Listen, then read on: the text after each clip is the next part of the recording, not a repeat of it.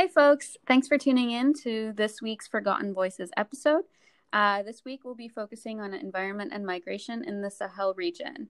So for those of you who are unfamiliar of the Sahel region, it is located in the continent of Africa, and the countries that make it up are Chad, Burkina Faso, Mali, Mauritania, and Niger. So just like a quick disclaimer before we kind of really get into this episode today is that these conflicts, these issues that we're focusing on, especially the environment and the migration, is not limited to the Sahel region. It's occurring everywhere in the world, including the United States, including countries in Europe, including Asia, everywhere. But a lot of times Africa as a continent as a whole is kind of looked at downly, kind of with a negative eye, and I want you to keep in mind that this is occurring everywhere. We're just focusing on the Sahel region for today's episode, and we will be focusing on other regions as our episodes go on. Yes, and so we really wanted to do an episode on the effect that the environment has been having on migration, and when we were doing this, we found that there are two different push and pull factors for how climate change is affecting migration. There's one that we're really used to seeing where land is no longer there. That's where we're hearing about the sinking islands in the Pacific, or another really big issue is flooding in Bangladesh. And then there's a different effect that climate change is having, where climate change isn't necessarily leading to an increase in conflict, but it is multiplying the issues that were already there within the community, which is leading to an increase in poverty and conflict. This is what we will be addressing. In a future episode, we're going to address how we think that the UN and everyone else should be addressing the other type of climate migration, but this is to show how, this episode's going to show more about how climate change is a threat multiplier and making bad situations worse, or just increasing tension due to decreasing the amount of resources in an area. So, what is the climate change that is happening in this area? Because obviously climate change is affecting every area of the world differently, and it's not always global warming. The Sahel region only emits 3% less than the U.S. in greenhouse gases, but its temperatures are rising on average 1.5 times more than the rest of the globe. According to the UN, it is believed that the region could see a temperature increase of up to 3 to 5 degrees warmer by 2050. Now, if you just think back to the Paris Climate Agreement, which we signed in, or not we, but the world signed in 2015, the 1.5 degree mark was like catastrophic if we got there by 2030. And right now, the Sahel region is going to either be that or increase by even more than that by 2050. And due to this, the United Nations has estimated that roughly about 80% of the Sahel region's farmland is degraded, which is where a predominantly agricultural vocations are, and droughts and floods are becoming more frequent and lasting longer, also affecting the agricultural sector. Right. So kind of adding on to what exactly is going on in terms of climate change and environment in the region, you are seeing, just like everywhere else, an increased temperatures, more frequent droughts, prolonged heat waves, soil degradation, increased flooding, and an overall reduced agricultural productivity. And so a lot of these communities depend heavily on the rain-fed agriculture, pastoralism, things like that. And so, on top of having a low agricultural productivity, they are also facing rapid population growth, abject poverty and underdevelopment, violent extremisms, organized crime, poor governance, and weak institutions, which are all, again, exacerbated by the effects of these climate change. And so migration is one of the key coping strategies when these families lose their agricultural productivity. It is not the only, it is not the ultimate decision factor, but rather it's how they cope. It is one of the many factors. And so kind of getting into the violence and the poverty area that I was talking about, so a research group had tracked these deaths from conflicts in the region, which was found at 1,686 deaths in 2018 in Mali compared to the 320 in 2016. The violence is spreading. Porous borders between Niger, Mali, and Burkina Faso are also becoming breeding grounds for conflict and a continued rise in armed groups. And so much of the conflict in the Sahel is deeply rooted in the decades of corruption, poor governance, politics, et cetera, but warming the world is just making it worse. And so when you're having a forced migration as a coping mechanism, it's just leading to a strain on resources and the degradation of land and livelihoods, which only adds to the plethora of existing socioeconomic pressures. Yes, and the existing socioeconomic pressures that have been dominating this region for a really long time is the relationship between farmers and herders at the local level. Ever since the droughts in the 80s, herders have been given less and less land, and the state has been letting this happen. They've been letting farmers take herders' land, and they've been letting farmers basically dictate the policy because it's seen as a more advanced economic method. So there's been a lot of disenfranchisement between herders, which has either led to the herders having to work for the farmers because they cannot support themselves anymore, or being unemployed. This has led to a lot of tension that has allowed extremist groups to come in and take advantage of that feeling of hopelessness, and not just feeling of hopelessness, lack of economic opportunity, where a lot of people may think this is the only way for me to get out and these are the only people that's caring for me. So it's a lack of state building, and it's a lack of state running institutions fairly and in the best way for its people, which obviously climate change is not causing, but is making it worse with less resources available for everyone to use, and more importantly, changing resources, if it's not necessarily less. Right. And,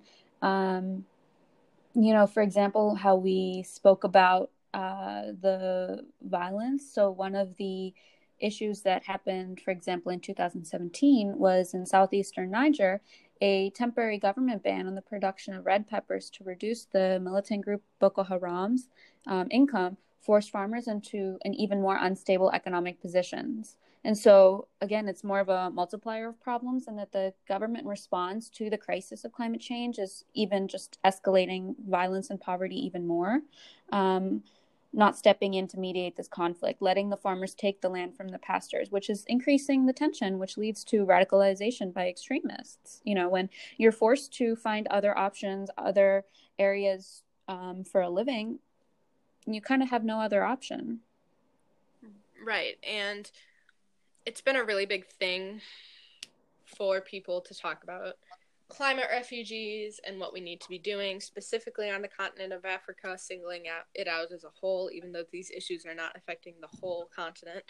But there's been research done saying that the states are linking all of their problems to climate change in order to get, one, more funding, because climate change is really something people in Western countries have been getting behind, donating money to, but two, finding somewhere else to put the blame.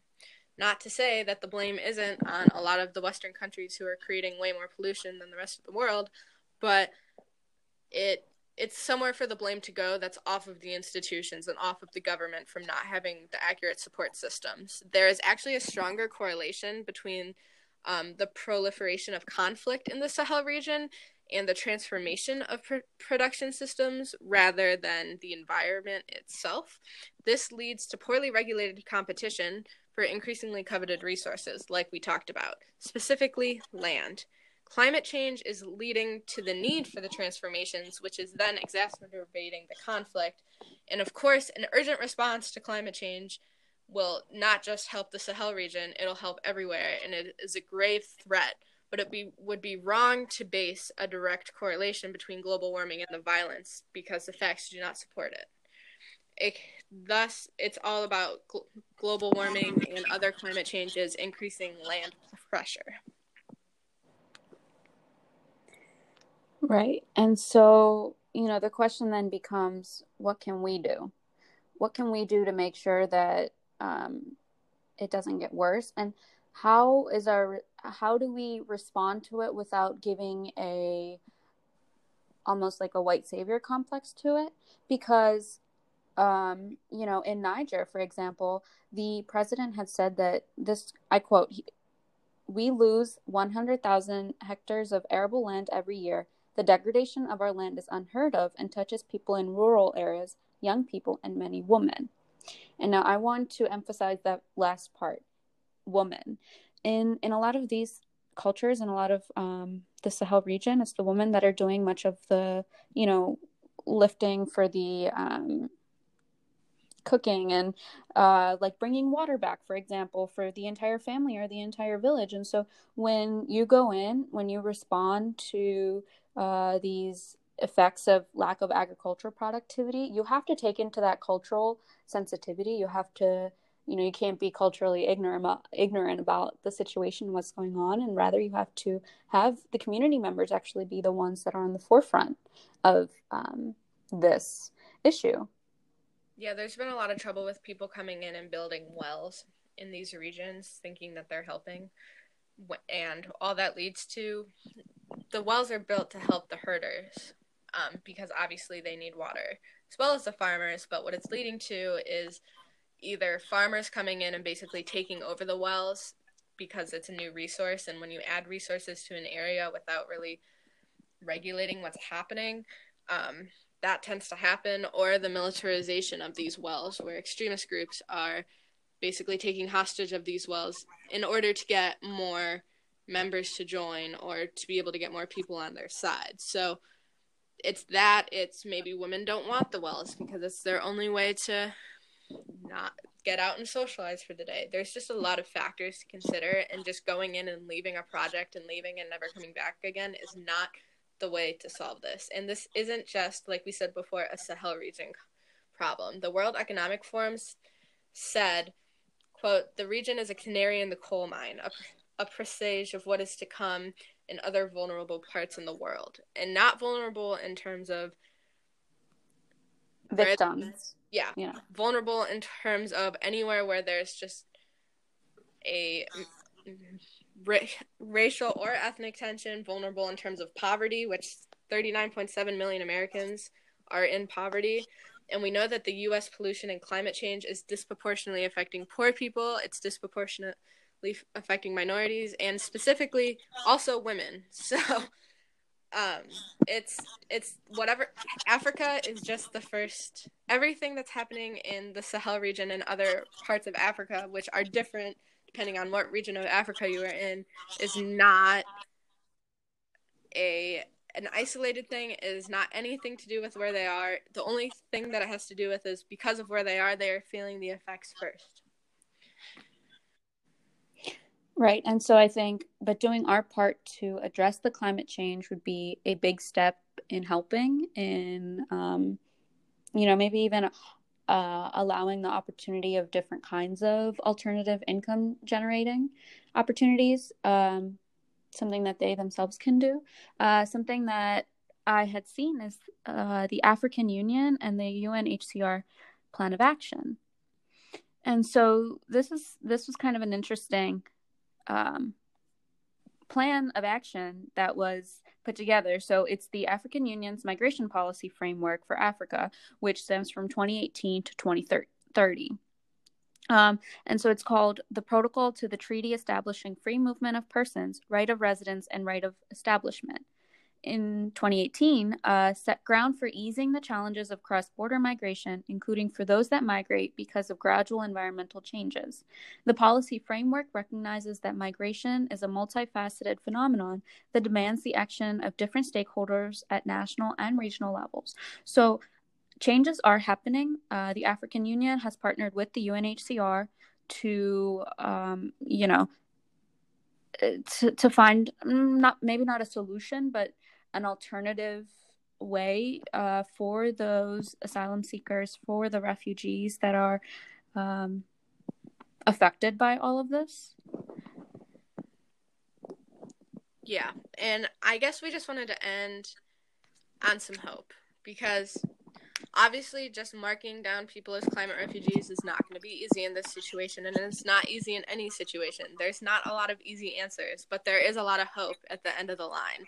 The Sahel region's population is 64.5% below 25, which is a huge abundance of human resources. Although climate change is changing the land, it's also giving it more opportunity to grow and evolve. It's got a huge renewable energy potential.